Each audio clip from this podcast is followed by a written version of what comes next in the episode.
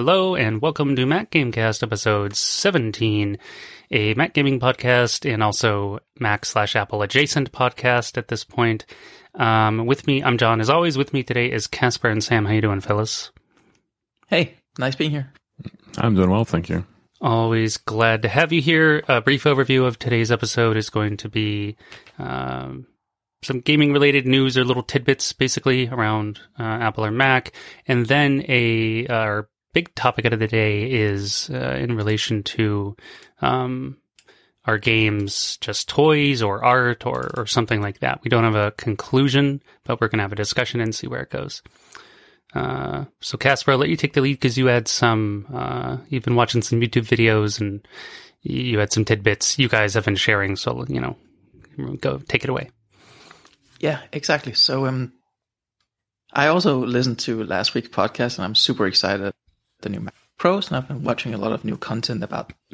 And while doing so, um, I found a video Rene Ritchie, who, well, he does a lot of, of Apple related videos on YouTube, and mm-hmm. um, he has this recent video where he talks to two Apple executives uh, about the new Mac Pros, and or MacBooks Pro, if you want to use Rene Ritchie's wordings. um, and in it, he asks them pretty directly about video games. Um, says, well, I know a lot of, I, am semi quoting.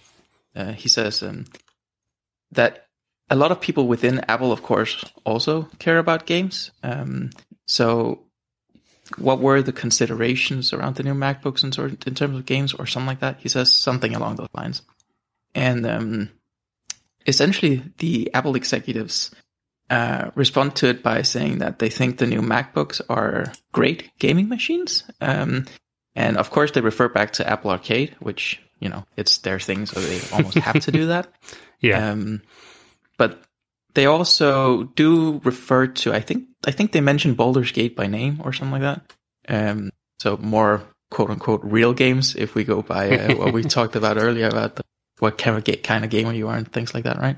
Right. Um, and Rene then proposes the idea to the Apple executives of going to game studios and encouraging them to make Mac ports for games, which super cool. I think everyone within the Mac gaming sphere really would like that to happen. Yeah. Um, Absolutely. The Apple executives don't really respond to that a lot, but they do just have a massive smile on their face when he says it. So I don't take that as right. Is it an implication or or not? Uh, or it, just nothing? Yeah, the executives in question are Tom Boger, vice president of iPad and Mac product marketing, quite the title, and Tim Millett, vice president of platform architecture. So exactly. you know they're not uh you know nobodies or whatever, some low level guys. Mm-hmm. Um, so that's pretty interesting. Uh, Sam, what do you make of those tidbits? Yeah, I would highly recommend anybody listening go out and watch the interview. Um, the title of it on YouTube is Apple VP M1 Pro slash Max questions answered by Rene Ritchie, and the area in question that we're talking about is around the 22 minute mark. Um, and it doesn't give us any new information in terms of like they don't obviously confirm like some wild studio Neither confirm nor deny. but I would say it is the most gaming uh, like like AAA like real quote gaming um, that I've seen Apple executives discuss in a very long time. So I'd highly recommend everybody go and watch it if you're interested in gaming on the Mac Um because um, it's a very rare time that you see Apple executives questioned about like actual games that we actually care about. Usually they talk about like games and like uh, more marketing context, and this guy's obviously the head of marketing, so right. that's to be expected. But um, Rene Ritchie actually he asked them directly like going beyond Shadow of the Tomb Raider and, and stuff like that. Um, like what what what are we going to see for games? So yeah, go out and watch it. Really really good interview. Yeah, I mean, my I didn't watch. I meant to. I'm a little behind. I didn't watch it yet. Um, I just clicked on the video. The video will be linked in the podcast description, etc. So you guys don't have to hunt it down. Although Sam named it precisely by title. Um, you know, my takeaway is like it's just weird, you know. I guess you know. I don't know. Obviously, uh, there's a lot of departments in Apple, um, and Gabe Newell, Newell, uh, head of Valve, um, complained about this in multiple interviews over years. I think the last one was somewhere in 2018 or so. Like Apple would just keep sending like New Year different people to contact them, and they just keep running into the same barriers. And Valve or just kind of gave up eventually. Like they're clearly not serious because they're just spinning in circles in regards to Mac gaming. Um, but with the power of these machines, it, you know, I mean, I, I, as a gamer, I want to say it's like a waste to not to have games on them. Obviously, people who just use them for work and productivity are like, well, of course, it's not a waste. It's for work and productivity. Games are pasha. Who cares? Um, but everyone likes to have fun, and most everyone, you know, plays some kind of game these days. Like, it doesn't have to be on a computer, right? Like, we all played games growing up in some form as a kid. You just played tag or something. That's a game. Like, everyone at some point in their life has played a game. It just so happens a lot of us like to do it on computers. A lot of us, well, or at least some of us like to do it on Macs. the majority are still on other devices. Um, but the machines are really good and they just keep getting better. Um, and it just seems a shame to me, yeah, that there isn't some. I wouldn't expect Apple, uh, especially like in an interview, and you know they represent Apple. They can't go out and say like, "Oh, we're thinking about that," or you know, "Oh, we have a studio in mind." I know they can't say. Even if they do, they won't say that because they're representing Apple. It's an official stance and response. They, you know, they can only say what they can say. Um, but I keep hearing this, and we had a couple episodes ago. There was an article that was written again, some other Apple exec was being interviewed. I forget who, and they said, yeah, there's a lot of uh, gamer fans at Apple. It's like, okay, great. We keep hearing this, but and the machines, like we talked about, raising the the baseline qu- uh, hardware quality of machines, which would help Mac gaming broadly speaking. Um, but like we still haven't seen the games like come along to layer on top of all this nice foundation we're getting. Um, but still, it steps in the right direction. So even if it's nothing like concrete, it's still cool. That's, I guess I'm rambling, but that's like my impression. Yeah, Sam. Yeah, and on Casper's point about uh, hopefully maybe Apple encouraging some studios or or helping them. Um, I know I've made this point in the past a bunch of episodes ago, but like we can see what Google did with Stadia. Stadia is obviously a very niche platform. It's mm-hmm. not like it's like PlayStation or something with tens of millions of players. Um, Stadia is very niche. I we don't know numbers, but we know the numbers aren't overwhelmingly strong. Otherwise, Google wouldn't have canceled all their in-house studios for Stadia. Yeah. Um, but even with that, Google was able to get tons of AAA games essentially day one. Um, yeah. So we and that required like Stadia doesn't use DirectX or anything like that, so that required some sort of porting um, to at least uh, Vulkan, I believe they're using for Stadia. So mm. it's it's not like studios won't play ball, as we clearly see they will with Stadia. Um, right. You might just need a little bit of uh, greasing of the palm, so to speak, with some dollars. Yeah, and know we see that in a pla- at a platform level with uh, Epic Games Store. Tons of people play ball with Epic, and to the point of being exclusive, uh, not permanently usually, but like for a year or half a year or something, including a number of bigger games like Metro Exodus, Borderlands 3, and others. Um, of course, there's a whole horde of people who are like, "Oh, Steam, Epic Games is the devil. I only play on Steam for no reason at all."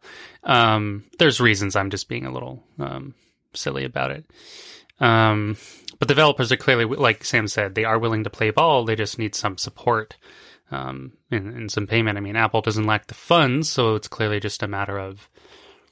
I, I just, I, you know, I'd love to be like a a fly, uh, you know, on the wall in like some of these rooms. Is it like does Apple think it's like a reputation thing? Like, do they think promoting game because they used to promote games not even discreetly but indirectly because they had gaming columns on their website.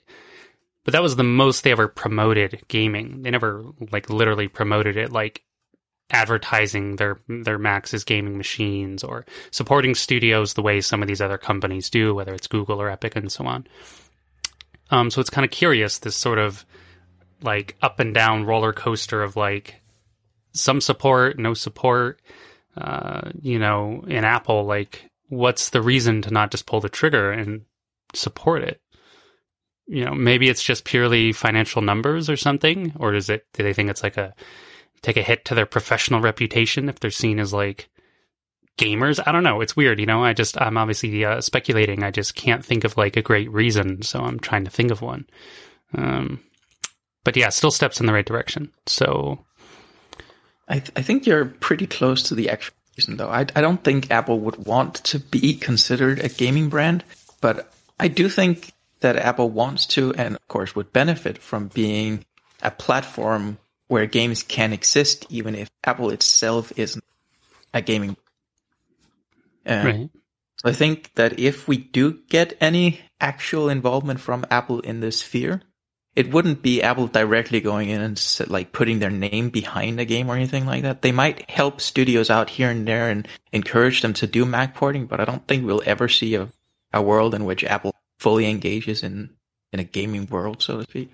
Right, because we But have they, they already yeah. have done things like um, if if I recall correctly, they they had the metal engineering team help with the optimized uh, that game Exodus something Ex- Metro Hmm. Exodus.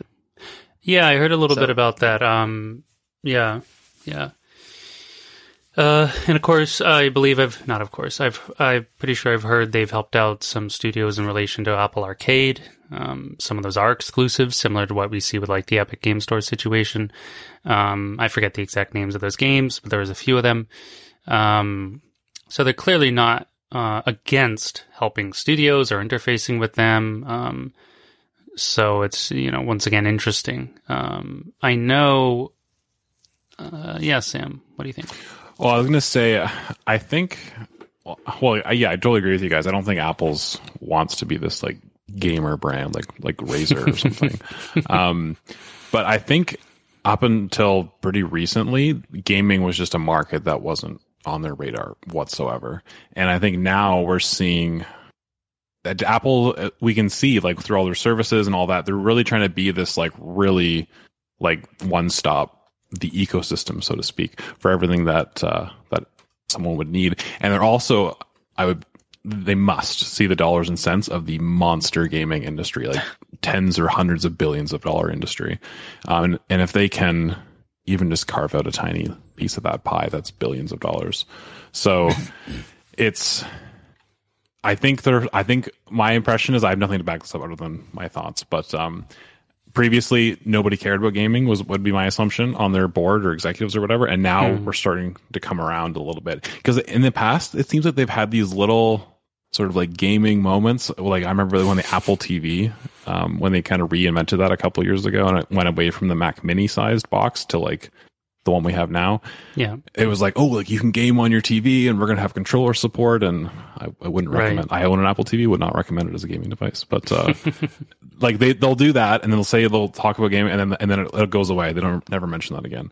Um, but it seems like now, hopefully, there's a little more, um, not just like we're gonna do that, and here's a million bucks once, but like let's actually do it, and like have like a five year or ten year plan for for gaming on on our platform.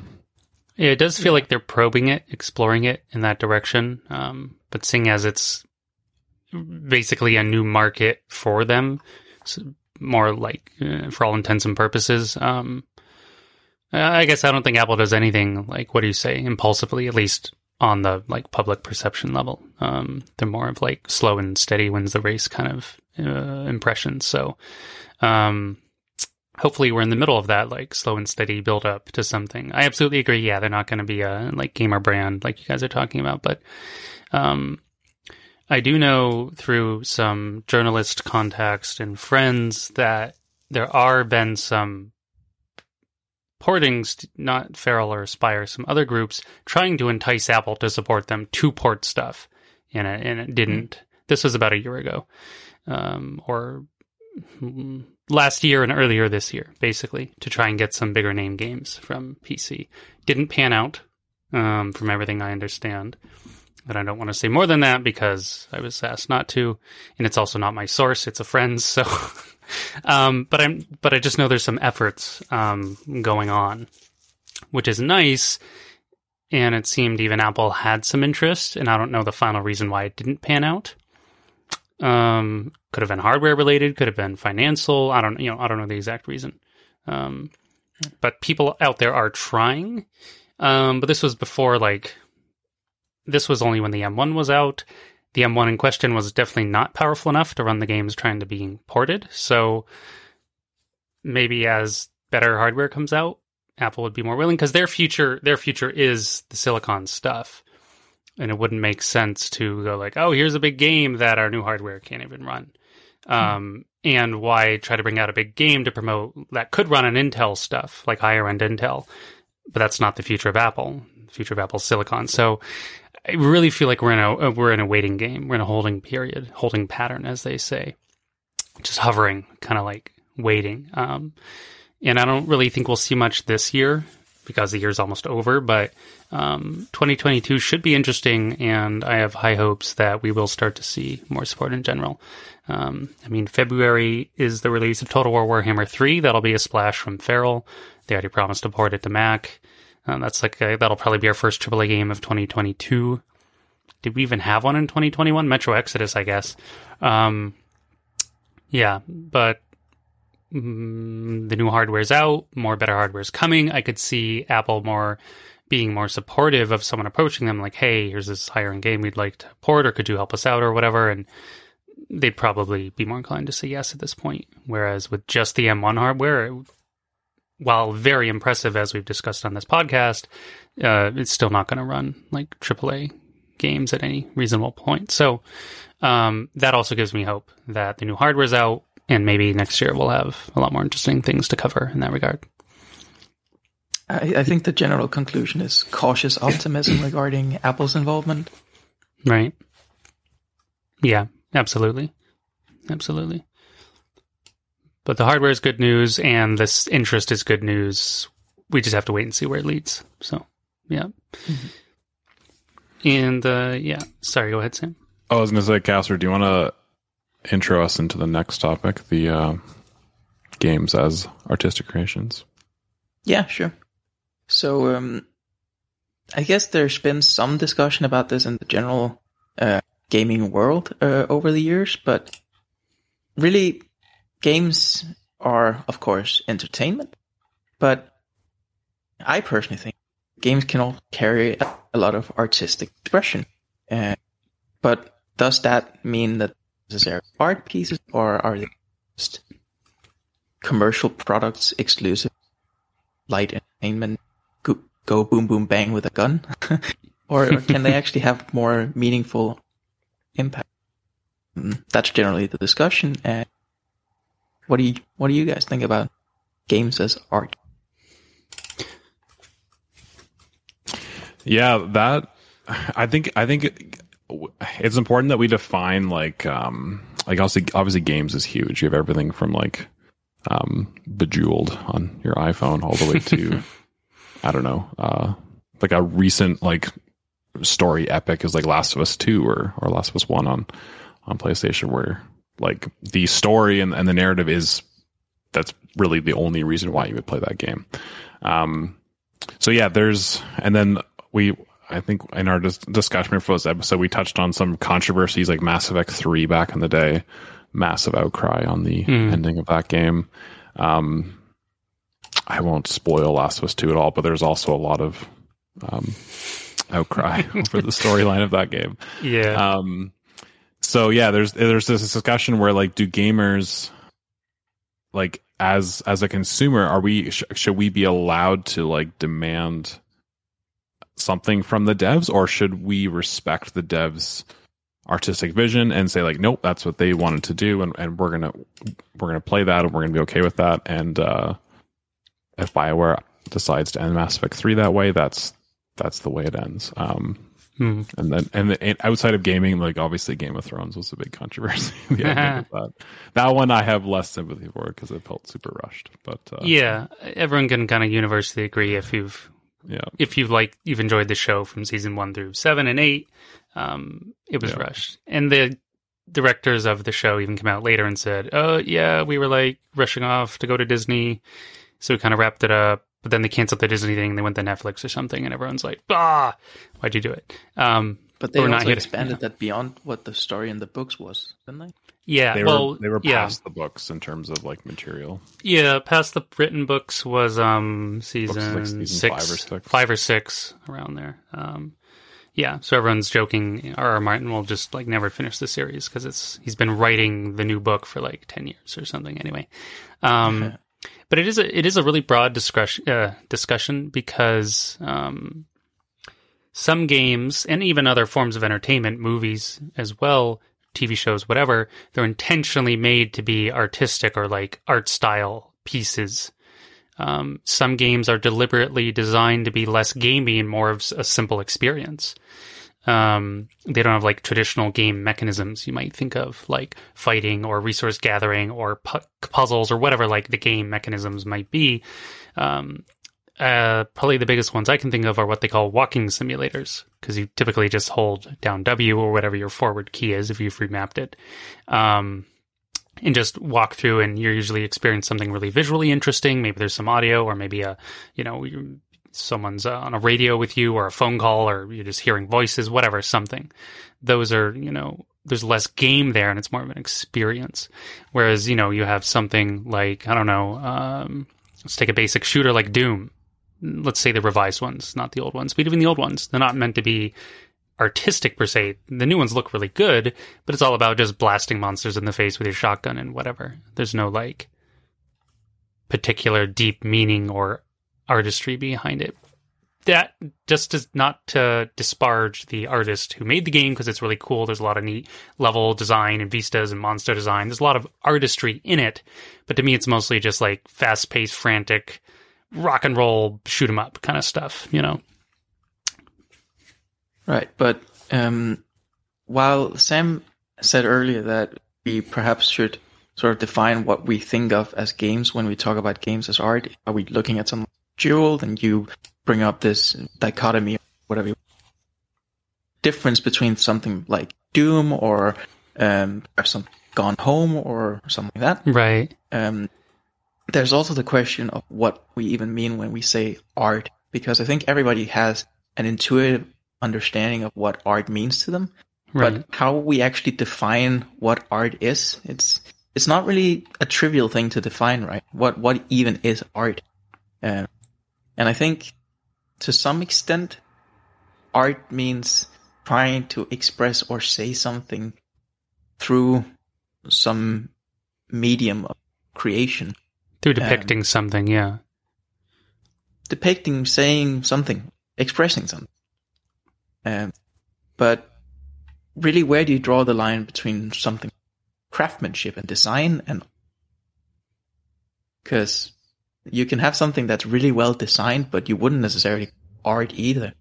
Uh, but hmm. on the flip side of that, I think if you look at something like um, a Stradivarius violin or something, some people might go as far as saying it's art, even though it was just produced product, just the designed. Right. Yeah, that's that's really interesting. I I would personally define it as like something that invokes like a thought or a feeling in in the viewer or the participant or, or whoever's consuming the art in whatever way it's meant to be consumed.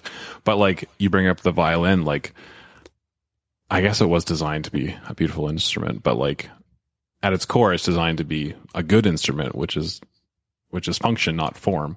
Um, but it's it brings up the interesting idea that like art can be the the creator of the thing could have never intended it to be art per se. Um, they could have designed it to be a really, really well well oiled, well designed machine that f- functions flawlessly. Um, but then someone experiences that thing and they it evokes this feeling in them or or thoughts or whatever and then it, it, becomes art in that way which is really interesting. One really good gaming example i have it's mac game too by the way is uh firewatch walking simulator as we uh as we mentioned earlier. So that game i think it's old enough now we can probably spoil it a little bit. Um if you don't want to firewatch spoilers stop listening for the next few minutes. But uh here we go. So that game you're like a warden or a ranger in charge of the forest, and um, you have like your big fire watch tower, and then there's a radio in it where you start to talk with. Um, I think her name's Delilah and, and, the other tower, and you never see her, or you just hear her through the radio. And this yeah. game kind of starts with there's this backdrop of your. I think your wife is. I think she has cancer. She's dying, or she's sick. Really, like sort of tragic setting, and your character needs to just like decompress. Actually, she might even have died. Your wife, I forget. Um, it's been a few years, but basically a really tragic circumstance. Your character needs to just like get away. He signs up to be in charge of Firewatch. He goes into the forest. Um, and then when I finish the game, it, it evokes a lot of thoughts and feelings. But then when you mm. go hmm. online to read about it, it's a really mixed reception because a lot of people Firewatch has this sort of like not aliens, but like there's almost this like conspiracy, like thriller, sort of Mhm. like Big Brother government, like might be like behind the scenes, like the the secret thing going on in the forest. Yeah. Turns out it's nothing sinister at all. It's just like this very sort of sad tale that has no like big twist. So some people find that to be really lame, and the, and they go online they complain about that, like how there should have been like this like secret agency or there should have been like aliens or something. Other people, I think my I put myself in this camp. Like when I finished the game, I I definitely wanted there to be more, and then there wasn't. But that was kind of the point. Is Hmm. like they want it, it. It's the idea that like they want. We, we we look for that escape and we look to like try to apply like oh like maybe this like conspiracy is happening here when really it's just like I'm trying to escape from this situation and like I'm out in the forest and like I'm connecting with this other woman on the on the radio and like I maybe think she's some amazing being and then at the end of the game she kind of just says like we never met like why would you like this is just we're coworkers on the radio Yeah. Nothing, Those were the more than that yeah. um, it's really in- really interesting game. I think it really hits the nail on the head when it comes to like um, games as art and like the divisive response of some people want more of a fantasy style game, and other people sort of want that narrative, deep story. Yeah, uh, I played and reviewed Firewatch. Pretty big fan of it. Um, definitely qualifies as a walking simulator, but it's also a narrative game, and it's a very compelling story. Obviously, not everyone will like it, but most people did. I believe it's rated very positive on Steam or whatever. Um, it also just looks phenomenal. You can't look at it and say, "Wow, that's like that looks stupid" or "That looks bad." Like it, the visuals are incredible. Um, yeah, I didn't get pulled in so much by the like thriller story aspect, though that's definitely there, and it does seem mysterious, and maybe there's this, you know, something more going on.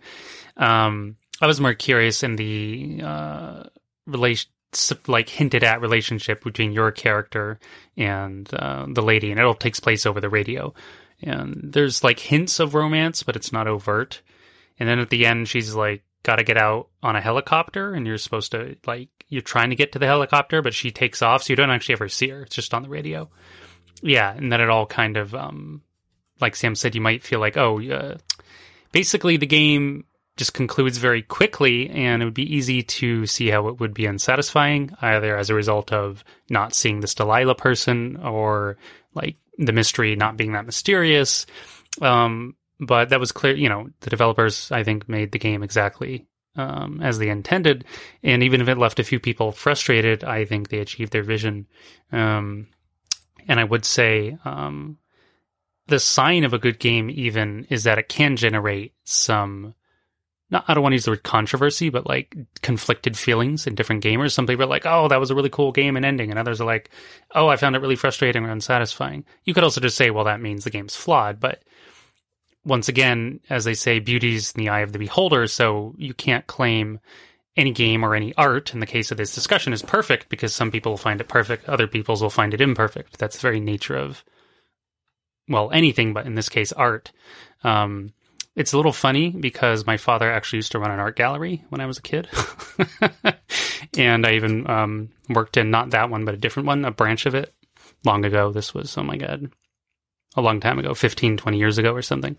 Um, so I worked retail there for a bit. So I spent a lot of time staring at paintings and browsing through paintings and learning a little painting history. Of course, this is specifically, so when I think of art, my mind immediately jumps to paintings.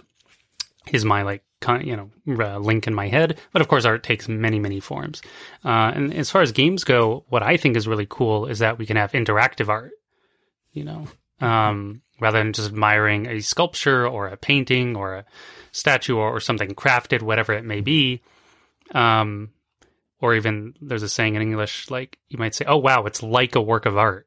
Means it's really nice or it's really beautiful, it's really astounding. And it may not be art, whatever object you're referring to, but it's an expression. It's like a work of art. It's so nice. So it's like this, it's this uh, feeling that's invoked in us, um, something something internal, whether it's something heartfelt or something mental.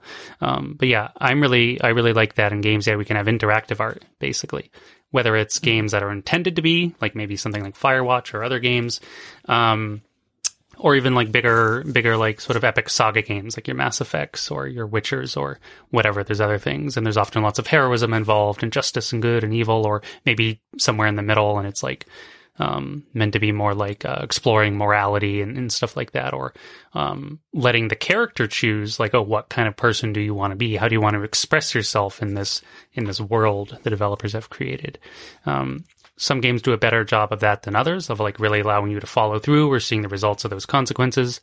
Other games may not let you at all. Um, but that's what I find most compelling is that you can't, uh, more than just admiring it, like again, a paint, like a, a, physical object in the world, which of course you can pick up and look at or touch or whatever, but um, games let us go into that painting or into that sculpture's time period or whatever it might be. Um, and I find that the most interesting thing of all. Um, mm-hmm. so, so I don't think all games are art, although there's probably some argument somewhere for that. Um, and I think because even in like, say a game like Doom, um, which to me is just very like mindless shoot 'em up, although there's some strategy involved in the newer ones. Um, there is a story there, and it ends up being about like between heaven and hell, and there's this absurd battle in the DLCs, basically like between the gods, and your character's a demigod and all this. It's not really a spoiler. Um, and you could say, oh, well, that's like a the classic tale of like good versus evil, and you know, heroes triumphing over justice or never giving up. You could you could find meaning in it in it if you if you wanted to. I don't personally. To me, it's just a shoot 'em up of demons and aliens and whatever. Very entertaining one. Um, so I guess the question then becomes like, can you, you know, can we just find art anywhere, basically, in any game, even if broadly speaking, none might really be considered to exist? Um, on that point, I think if you just look at things from a, a matter of what they contain more so what as a whole is. I mean, games involve visuals, they involve music, hmm. a narrative, as we touched on quite a bit, and and there's also the interactive element you you mentioned, where the interaction itself can be used for artistic expression. But isolated, looking at all these components of what makes up a game, uh, all of these things in traditional perspective as well can be viewed as art. Music can be art, narrative art, mm. uh, visuals can. You mentioned art galleries that are full of paintings which are visual, right? Um, but does something being made up of pieces that individually could be considered art does does that make the whole thing art necessary? Because hmm. I mean, I, I think you can construct something with artistic pieces where the entire thing as a whole isn't necessarily art. Um, because if you just have a bunch of pieces and the thing as a whole doesn't say anything with those pieces, then I think you lose the artistic expression of. Uh, but if you put things together in such a way that form complete, I don't want to say story because it focuses on the narrative, a complete thought or expression, then you have something that goes to an artistic place in a higher sense, just individual visual music. yeah, that's I, I like your points a lot, and one. I, I like that that you got away from like this the, uh, the art isn't just one thing whether that be it, it's the whole and if we if we look back like I think it'd be if you surveyed I don't, I don't know who the gaming uh whatever judges of today would be. But um, like Mario Brothers One, for example, I think would pretty unanimously be considered like a work of art. Maybe probably not at the time in 1980, whatever, when it came out. But like looking back, like that's one of the most like influential games of all time. Um, so, and that there's there's no narrative. Well, there's maybe like Mario saves the princess. That's the narrative of Mario Brothers One. But there's no like story. There's no like uh, dialogue really or anything like that. Um, it's just it's just pure gameplay um, and like sounds and sort of stuff like that. And Pong, for example, would be another one. Like if you released Pong in 2021, that wouldn't be considered very impressive. But back when it came out, that was very impressive, and that was like sort of one of the first ever games to be created. And another thing I think, especially when when people of sort of like this era growing up, like many of us, like myself, for example, we haven't really known a time when games did not exist. Whereas whereas my parents, the games didn't exist until my parents were like 35. Like that's like my games, I mean like that, that was when like the NES came out, um, stuff like that. So we we will view games very differently because we we grew up with them from like age zero essentially, whereas other generations games is just this thing that their kids or grandkids do. Um, and we see I, I, games all also occupy a very different part of entertainment. Like you have books, you have movies, you have TV shows, and I think sort of the general public would uh, unanimously agree that like books, movies, and TV are all very different. Um, just because it's an excellent book doesn't necessarily mean it'll be a great movie. Hopefully, it means that. But as we've probably seen countless examples of, uh, there's horrible adaptations of books all the time. Um, they're they're they're just different. And if if art is just like one thing, whether it's like the narrative of the game, well, that we're always going to lose to a book because books will obviously have a better narrative than a game. But art, it's it's more than that. It's not just the narrative. Um, that's why we can have these sort of amazing experiences. Um, and games offer a very unique medium for that to be experienced. Like John was mentioning, where it's we have agency in a game that you don't have in a book or a TV show or a movie. There's you, there's no agency there. Story unfolds in front of you, and you consume it, and you go, "Wow, that was either good," or "Wow, I didn't like that." Um, whereas in a game, you can not every game, but like Mass Effect, for example, um, there's a lot of choices that you can make, hmm. stuff like that. So yeah. yeah, in a lot of games, you are to some extent responsible for how much you enjoy it based on how you interact with the game, or even potentially how good you are at the game or not. Mm-hmm. Um, some games are meant to be really challenging. All your Dark Souls and now Souls like is a genre tag. You know, they're meant to be really punishing, really challenging, hard to learn games. Even when you get good at them, you could die in a second anywhere, kind of a thing. Um, some people view that as like a really high pinnacle of game achievement, game experience, maybe even, again, some kind of art. Whereas uh, I'm personally not so fond of a game that punishing. I like the idea of those games, the cool like worlds they have, and sort of mysterious story elements, uh, like dark fantasy. But I'm not into the like my enjoyment stops on ah ha ha you've been insta killed again for the hundredth time. Like that isn't fun to me. Um, that's you know again how we interact with the games or what games we even choose to interact with.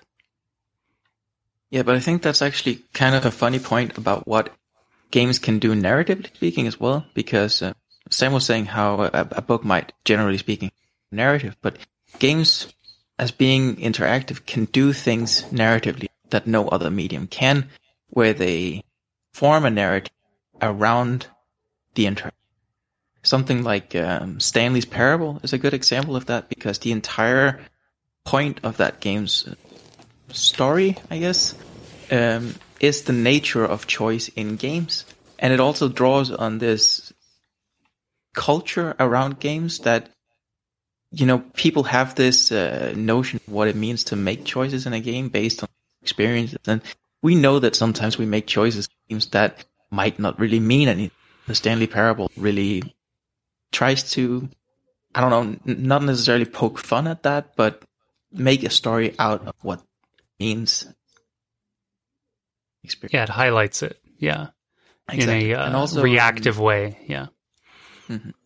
and also in um, in respect to the Dark Souls thing, I think, or Souls in general, I think the Souls game uh, utilized that punishing nature game in storytelling because the the nature of a Souls narrative, generally speaking, there's plenty of games now, but at least the original Souls games is about banging your head against the wall until the bricks. It's the the story of the game really is about you keep on trying until you succeed, and the story is meant for you to die a jillion times before the wall cracks before. So there's a really good uh, connection between the narrative and the gameplay. I think that really brings right. things to level in stories, interactive media. Yeah, one cool point I think on gameplay that we've touched on is you can have games that look very similar from like a non gamer's perspective. Like if you compare like like a modern game, I would say that does gameplay really, really well in, in a shooter setting would be Destiny 2. Um, I know that's a controversial game in terms of the story and all that, but just like if you just if you sit down and you just play Destiny, you jump, you shoot, you sprint, you run. Um, Destiny is really good, and it's made obviously by Bungie with all the experience with Halo and stuff. Um, and then you go to other games. Like I played, I don't even remember the name of it. A, it was a PlayStation Plus free game I downloaded like two weeks ago, and I played it for like ten minutes, and then I uninstalled it because it's the same like first person view of Destiny, but it just plays awful. Um, hmm. And that almost has its own art to itself. I remember way back in the day when I had Halo Two, um, whatever the collector's edition was, it came with like a behind the scenes disc. And there was an interview from I think it was Jason Statham, one of the heads of Bungie at the time, and he talks about this like game, this like three second gameplay loop that they're really trying to create, where if a player has fun for three seconds and you can, it has fun in a way that's repeatable, hmm. you have you have you have a game now. Um, and some games will never have that, and that doesn't necessarily mean that that game's bad if it doesn't have that. But some games that require, sorry, games that rely on gameplay if they get that three or five or ten second loop, whatever it is, if they get that down and just like a beautifully like well oiled gameplay loop, that I think is a form of art in itself.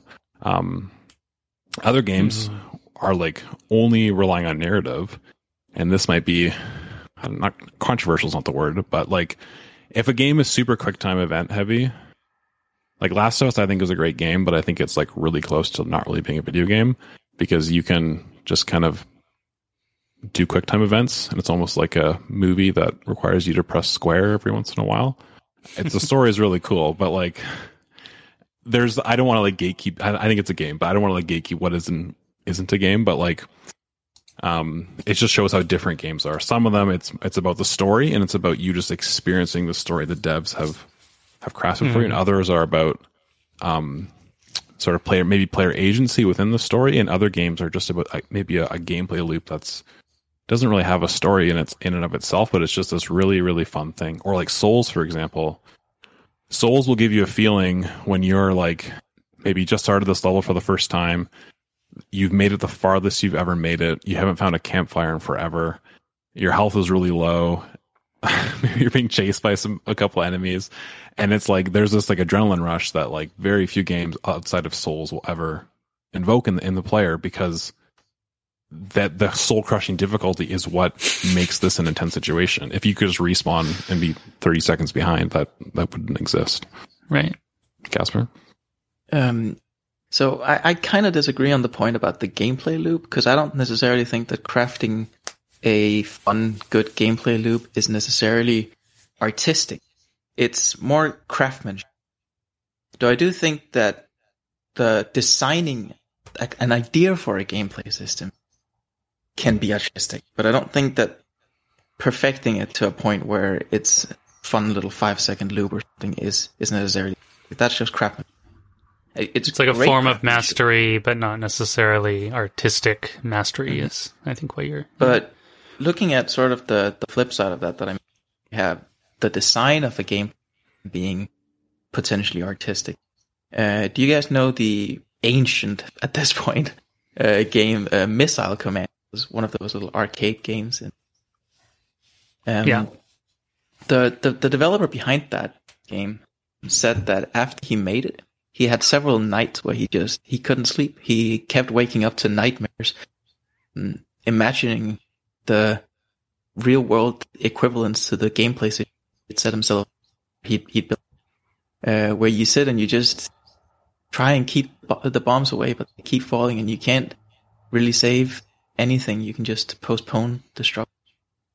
and if we look at that with modern eyes, we're perhaps back at that Mario scenario where we look at it and go, it's it's like it's a bunch of green pixels. How can this be anything meaningful?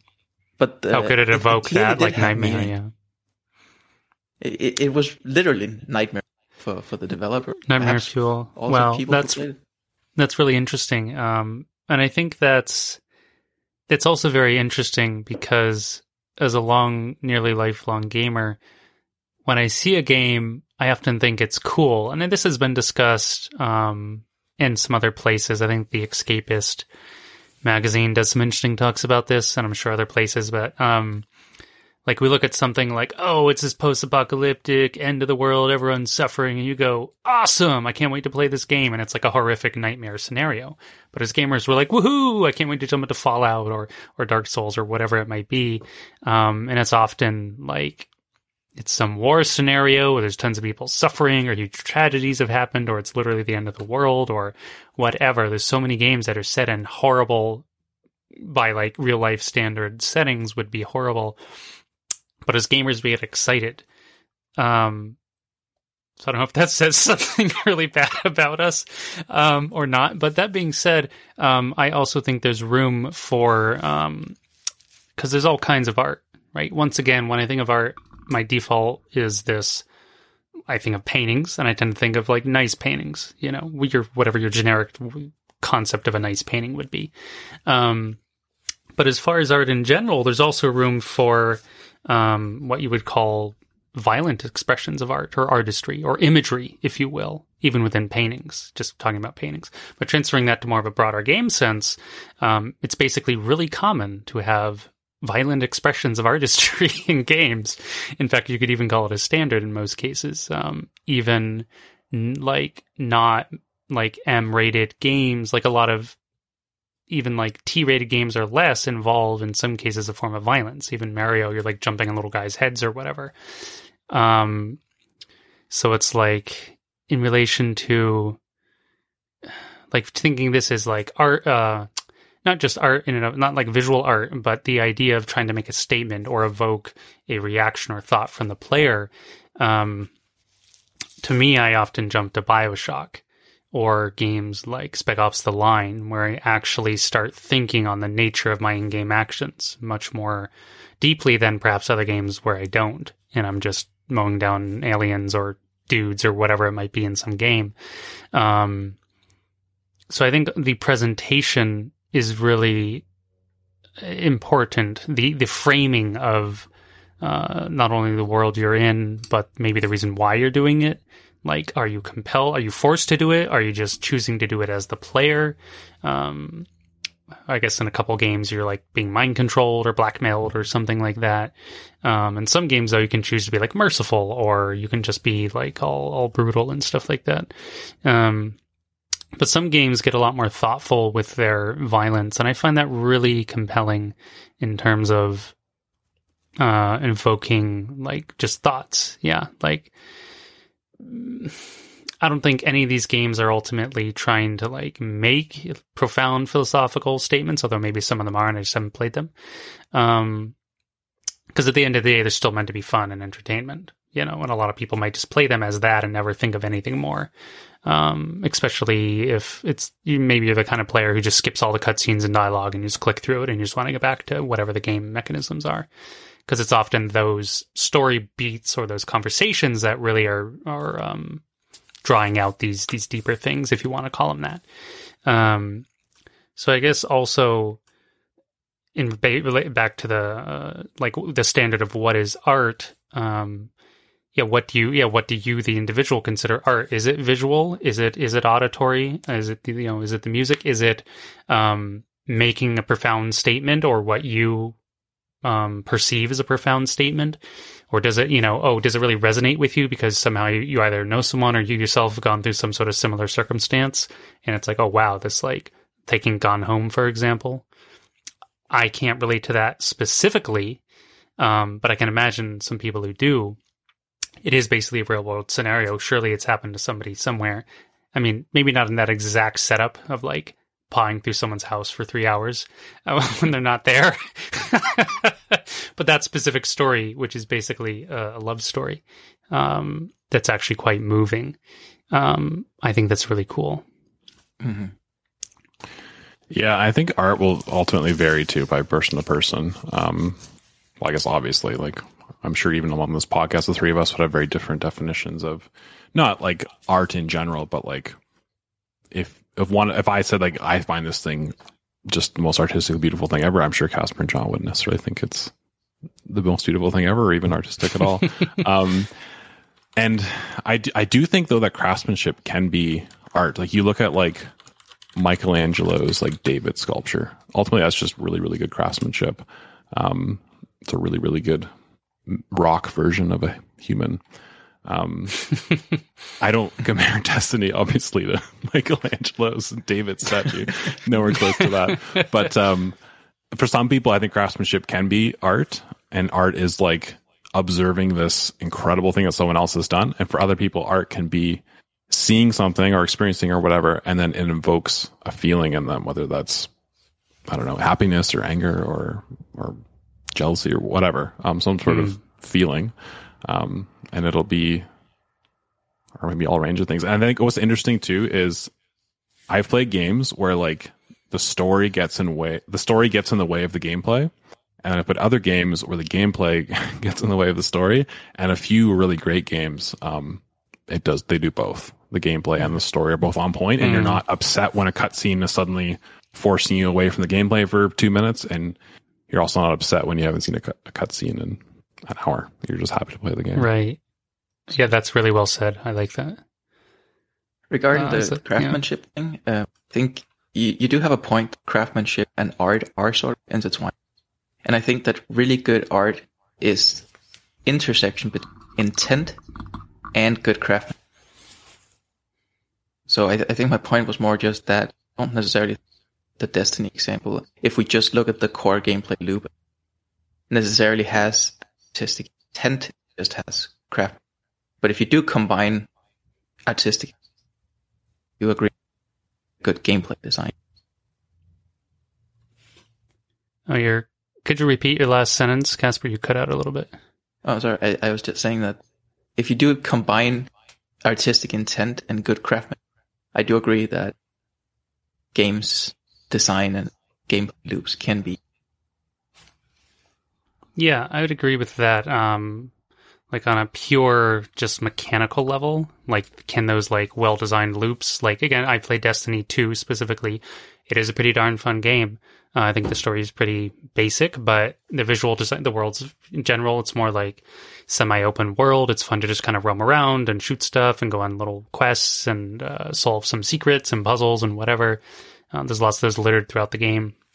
There's also PvP if you want, though that's like that's just your standard shoot each other in the face until someone has more points.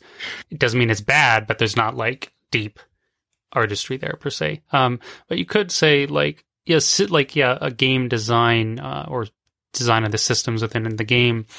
Um, if you take something like uh, maybe certain MMOs or um, MOBAs like Dota 2, um, Dota 2 is notorious for being like one of the most challenging games to learn around in terms of like its sheer depth and skill ceiling because it's nearly infinite. Um, so I think you could, you know, especially since it just evolved from some old Warcraft 3 mod way back in the day with a handful of heroes, and now it's this huge game with $40 million prize pools every year, and not every year, but this year's prize pool is $40 million. Um, and with people from all over the world, every country representing, you know, playing their hearts out in this game. But the point is, um, the design system of the game is so, and you're, they're just playing a loop. You're playing the same map every single time. There's not multiple maps. You're just picking one side or the other. There is some differences there.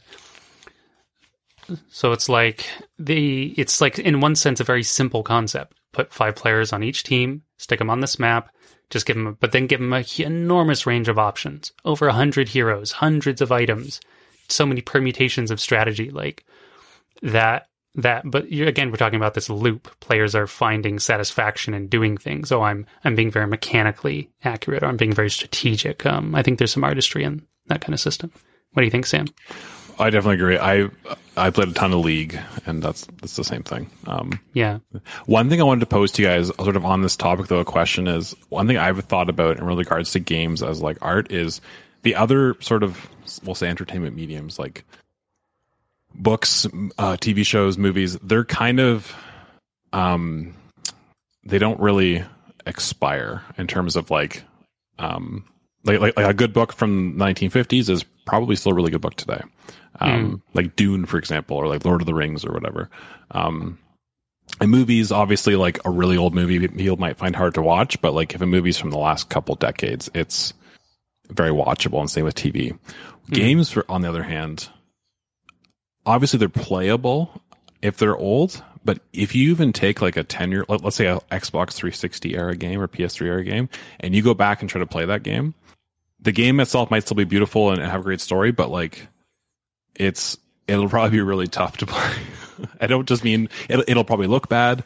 It'll have maybe like really outdated controls and maybe just be like, oh, this is like, this like feels so clumsy and slow and like, because modern games that maybe have a slightly different um, optimized gameplay loop, we'll say, or something like that. So yeah, what do you guys think about like or Metal Gear Solid One? I'll, I'll, use that as my example. That game is essentially unplayable. Like you, you can very easily play it, but like it's so. It's an amazing game for for the history books, but like it's so like unplayable in quotation marks in like the mm. modern era. So what do you guys what do you guys think about that sort of thing? I personally think that if a game is good enough, I can play it no matter how much time passes.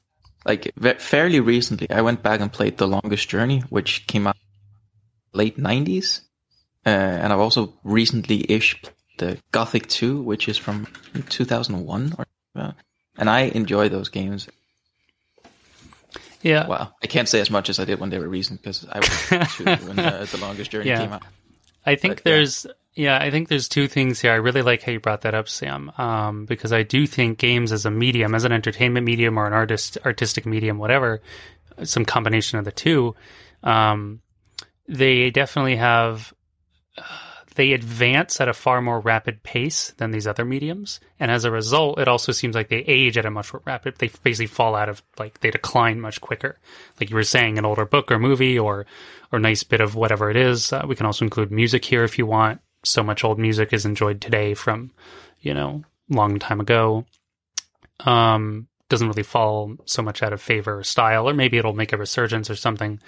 Uh, but in, in gaming terms, like if you were to talk about a resurgence, like you could talk about a resurgence of style, like they call it, um, oh, this is like a, a pixel game or a classic 16 bit game. So it might be made to look old or retro, but it will have modern design and sensibilities within it, usually. Not always, but usually.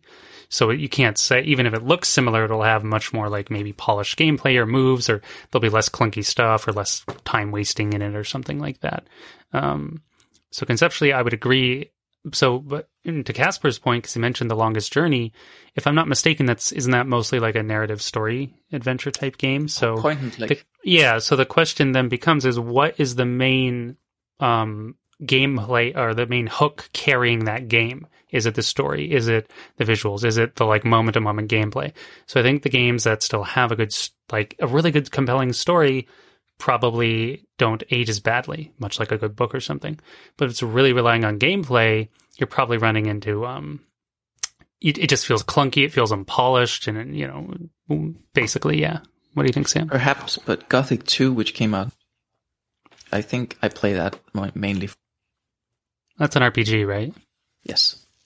Okay. One one thought I had just as we were talking about this is like games as a medium are very very iterative upon each other in the sense that like well let's say Naughty Dog's making Last of Us three right now. Um, it's one of like the highest regarded games currently. They are absolutely looking at any game that's virtually similar to theirs, or even games that aren't similar. They're looking at what those games do right, what they do well, and they're saying like, hey, how can we incorporate that into our next game? Yeah. Books, I don't think do that at all. Like maybe a little bit like, oh, like this like structure to the book seems to hook readers better. But like there's no like I don't know, George R. R. Martin is looking at what some other author is doing and like, oh man, I gotta do that in my next book. Like um and movies obviously would do that a little bit. You can definitely tell movies kind of stylistically might uh, draw upon another, but they also much less so than games. Like if some in games, for example, um, remember when well on the Xbox controller it's Y, the top button. Um, remember when jump switched from Y to A? Like every game switched that. Essentially every game. Um, it's it's not like one game switched that and then they all said like, okay, no, we're going to stay with the top button of our four is going to be jump. Like no, they all moved to the bottom. Um, and like just the dual the dual sticks like there's a game obviously that's more controls but like games if one game does something really really well almost every game in the entire medium will immediately incorporate that thing which we don't really see in other mediums Yeah, there's more shared influences or obvious inspirations, or in some cases, outright copying going on um, in the gaming world, which I find it's a very interesting point. Yeah. What do you think, Casper? Um, I have two immediate thoughts. One of them regarding the exploration in general and perhaps also the iterative nature and such. If you look at something like an installment uh, art piece, um, that's also temporal thing, right? It's there, you experience it, and then it might never exist again.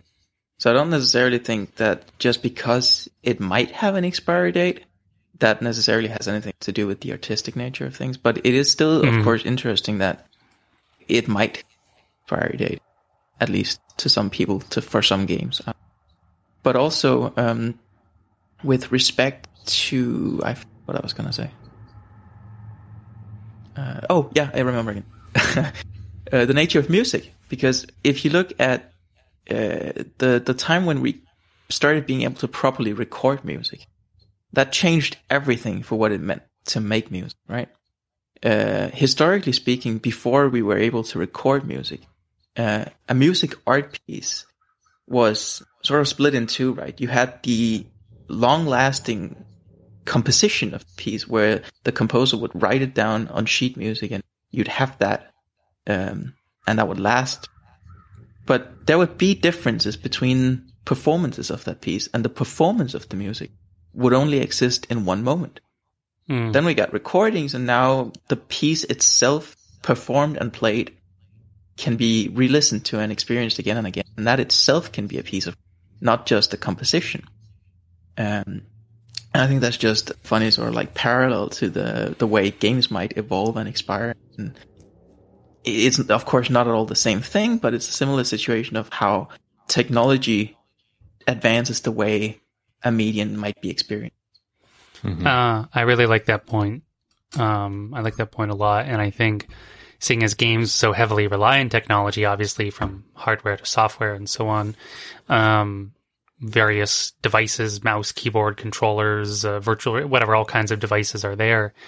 Um, and it's less so now because there's very few platform exclusive games that still exist, but that's really getting blurred. Even the old holdout Sony is finally like making a PC label division and a bunch of their more and more of their stuff's coming out. So in like the early 2000s there was in my mind there was way more games just designed for pc just designed for like xbox or playstation or one or the other and they were designed exactly with that whatever controller config in mind and then more and more games started to become more um, split across the three like consoles and pc and to me that became very obvious running into um, like the difference between halo 1 and halo 2 for example. Back well now all the pretty much all the Halos are out now the Master Chief Collection, but back then it was Halo One, which even had a Mac port, um, and then there was Halo Two, and it was interesting going from Halo One to Halo Two on on the computer. There was an immediate to me design difference. The menus were different. The feel the gameplay was different. Everything was like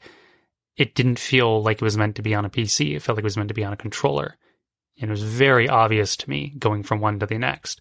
So it's like, you know, what are you designing for? Who's your audience? But now it's like much more broad. That that technology's evolved, and I feel like they do a pretty good job in general of um, accommodating all the platforms or all the major platforms. Anyway, one thought I had too is um, sort of on the topic of like games expiring, so to speak. I don't I don't mm-hmm. like to think that they do, but I, I think you can go back to like Mario Brothers one I think that'll that. Well, I've played it recently. It's still a really fun game right now because the gameplay is just so good. Like obviously it's pixelated on thing, but nobody cares that Mario is not in 4K ray tracing. Right. It's just yeah. a fun game. Um, but other games that rely on, uh, or sort of may, maybe a lot of games, especially modern AAA games, mm. you can look at them and you can say that's an amazing game. Maybe it's a 10 out of 10, but you can also look at it and say like there's there's a list of 100 things that that could be better if the technology was better whether that's the right. better graphics or better ai or like better choices in the story or maybe like in, in an open world game for example a one common critique will be like all the side quests are the same or there was like 10 good ones and then the other 99 were just fetch quests right that's a you could it like it's not hard to conceptualize a game where every single side quest was extremely unique and nuanced. And it's this kind of sort of the games have this medium sort of technology problem where like due to time and technology constraints we can't make the game perfect so to speak. Perfect in the sense of like there's zero flaws. Um, but we can make a game that's perfect in the sense of like what we can do today. Um, with given, yeah. given the constraints of yeah absolutely. i like that um stuff like that. I'm hoping to see personally from a just like as a game like a consumer of games um i you know we there's tons of good games available. There's more coming out all the time. I'm excited for a few next year. Um but i would like to see i don't know what it is. I can't put my finger on it. Like i can't tell you what it is. I would just like to see like what's the next step in gaming of like gaming design because I feel like we're hitting a lot of templates, like Sam was just alluding to. Um, there's a great video by um, uh, Extra Punctuation, Yahtzee Croshaw. He's hilarious, although if you don't like profanity, avoid him. But if you don't mind it, he has a really interesting piece just the other day called "The Open World is Dead." Um, and he doesn't, by that he means just basically what Sam was saying. So many open world games, a lot of them are so similar and they're all like they just have all these generic settings. There's always some like bad guy and someone's being oppressed, and whether it's Far Cry or Assassin's Creed or whatever. The last game to probably do it really, really well was The Witcher 3. That was in 2015. And a lot of games have since cribbed from it, especially like Assassin's Creed Odyssey and Valhalla. Um, but like, yeah, where does like game design go next? especially if you want to talk about like like what Casper was alluding to and like technology influencing games like what what artistic heights can games go to next? They do a lot of incredible things across whether it was back 20 30 years ago or today um, and I think there's definitely the conclusion basically we can each have like a closing statement here we got to wrap it up. Um, I think largely the games that intend to be designed to be artistic largely succeed. Other games are a mix. Some games are intentionally trashy or just kind of no artistry at all. Um, and there is some kind of relationship between developers and consumers. That's kind of a different discussion because people go overboard with like entitlement and feedback and like rage, review bombing, whatever, all kinds of stuff on the internet. Um, but basically, I think it's yeah, a really cool space. I love that it's interactive. I love that it can be artistic, and it can mean different things to different people. Um, and I'm excited to see basically what technology and ideas people come out with, you know, in the coming years. What do you think, Sam? Yeah, um, it's just really interesting seeing like looking back at the, over this last hour, just like where games have come from, and then looking ahead, maybe where they'll hopefully be, and just like how games can be so different from a the, one person to the next, um, and sort of all the room for nuance and and story and gameplay and art and music and all that and sound in a game. Mm. Yeah, good discussion, guys. Casper, what's your final con- statement I essentially here? agree. I agree. Um, and yeah, games can can cover a wide scope. Some can be extremely artistic, some less so, but doesn't necessarily mean they can't be great games in their own right. Perhaps not as artistic. Mm-hmm. And yeah, I think uh, it's it's a field or a medium that has a lot of opportunities for expression Absolutely. Okay. Thank you, gentlemen. That was our thoughts on our game's art. And that'll conclude this episode. So thanks for being here. Thanks for listening, and we'll see you all next time. Bye bye. See you later, everyone. A big thank you to Kevin MacLeod for the intro and outro music. Be sure to check out his library on the web. You can find more episodes of our show on our website, macgamecast.com, or in all major podcast directories. If you enjoy the show, please consider commenting, following, or sharing. Thanks again for listening, and see you next time.